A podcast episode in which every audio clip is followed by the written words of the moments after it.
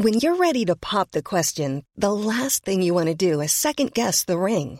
At Bluenile.com, you can design a one of a kind ring with the ease and convenience of shopping online. Choose your diamond and setting. When you find the one, you'll get it delivered right to your door. Go to Bluenile.com and use promo code LISTEN to get $50 off your purchase of $500 or more. That's code LISTEN at Bluenile.com for $50 off your purchase. Bluenile.com code LISTEN. This episode of This Date in Weather History is sponsored by NHTSA. A child's body temperature rises three to five times faster than an adult's, and leaving a child in a hot vehicle can lead to their death very quickly. Tragically, in 2020, 24 children died of pediatric vehicular heat stroke, and many of these incidents occurred when parents or caregivers simply forgot the child was in the car.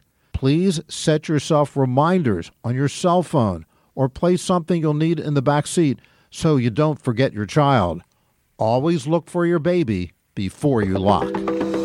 Welcome to this date in weather history for Friday, May 7th. I'm AccuWeather.com's Evan Myers. Natchez, Mississippi was a bustling and booming river town hard against the Mississippi River in 1840. It was 20 years after Mississippi joined the Union and 20 years before the Civil War. But on May 7th of 1840, the second deadliest tornado in U.S. history struck the city. A large and powerful tornado went right through the center of town, flattening most of the buildings. But even worse was the damage on the Mississippi River, which was filled with boats, including 120 flatboats and steamboats carrying people and goods along the main transport system in that part of the nation, the Mississippi River. The powerful tornado wrecked many boats at the Natchez Landing in Mississippi as well and then plowed through the city. The tornado killed 317 people and injured 109 others, the only storm on record this destructive to kill more than it injured. Many bodies were never found. The storm is still, as of May 7, 2021, the second deadliest tornado on record, and the actual death toll is most likely to be even higher, as enslaved persons were not even counted.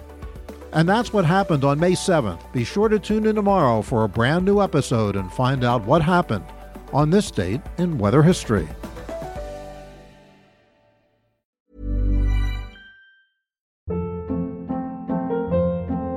Hold up. What was that? Boring. No flavor. That was as bad as those leftovers you ate all week. Keke Palmer here, and it's time to say hello to something fresh and guilt-free. Hello Fresh. Jazz up dinner with pecan-crusted chicken or garlic butter shrimp scampi. Now that's music to my mouth. Hello Fresh. Let's get this dinner party started. Discover all the delicious possibilities at hellofresh.com.